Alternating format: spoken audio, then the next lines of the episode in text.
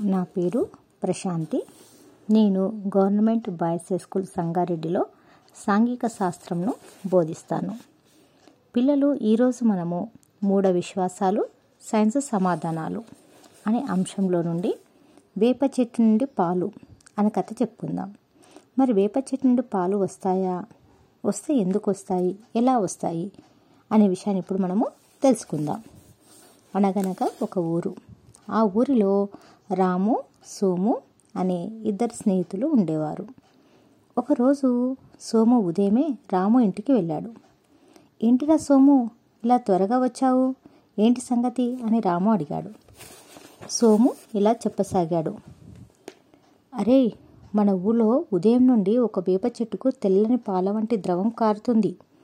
వేప చెట్టుకు పాలు కారుతున్నాయని అదేదో మహిమ అని చాలామంది అనుకుంటున్నారు.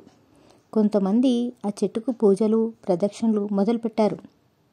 ఇప్పుడు ఏం చేద్దాం? అని సోము రాముని అడిగాడు.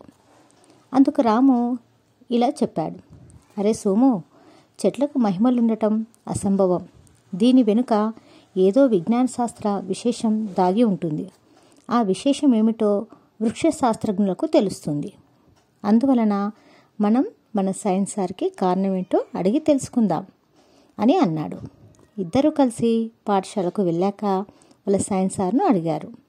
అందుకు వాళ్ళ వాళ్ళ science sir very good Ramu Somu మంచి ప్రశ్న వేశారు. అయితే దాని వివరణ ఏంటో జాగ్రత్తగా వినండి అని ఆయన ఇలా చెప్పసాగాడు. చెట్టు నుండి పాల వంటి ద్రవం కారడాన్ని గురించి ఇలా వివరించారు. పెద్ద పెద్ద వృక్షాలకు రకరకాల కారణాలతో ఇన్ఫెక్షన్ సోకుతుంది. అది బ్యాక్టీరియా వలన కావచ్చు శిలీంధ్రం వలన కావచ్చు. అలాంటప్పుడు చెట్టు మానులో ఎక్కడైనా గాయమైనప్పుడు ఆ భాగంలో ఉండే లేటెక్స్ వంటి చిక్కని ద్రవ పదార్థం బయటకు వస్తుంది. దానినే చెట్టు నుండి పాలు కారడంగా సైన్స్ తెలియని వారు అనుకుంటారు. ఒకటి రెండు రోజుల్లో అదే తగ్గిపోతుంది. దీనిలో ఎలాంటి మహిమ లేదు. ఈ విషయాన్ని స్థానిక పత్రికా విలేకరులను కూడా పిలిచి వివరించారు. మరునాడు అన్ని పత్రికలలో ఈ శాస్త్రీయ వివరణ ప్రచురితమైంది. ప్రజలలో ఆలోచన మొదలైంది.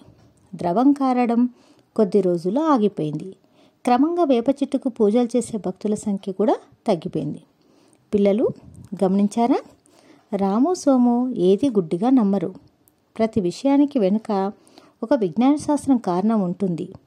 ఎందుకు ఏమిటి ఎలా అనేది అడిగి తెలుసుకోవాలి. సరేనా?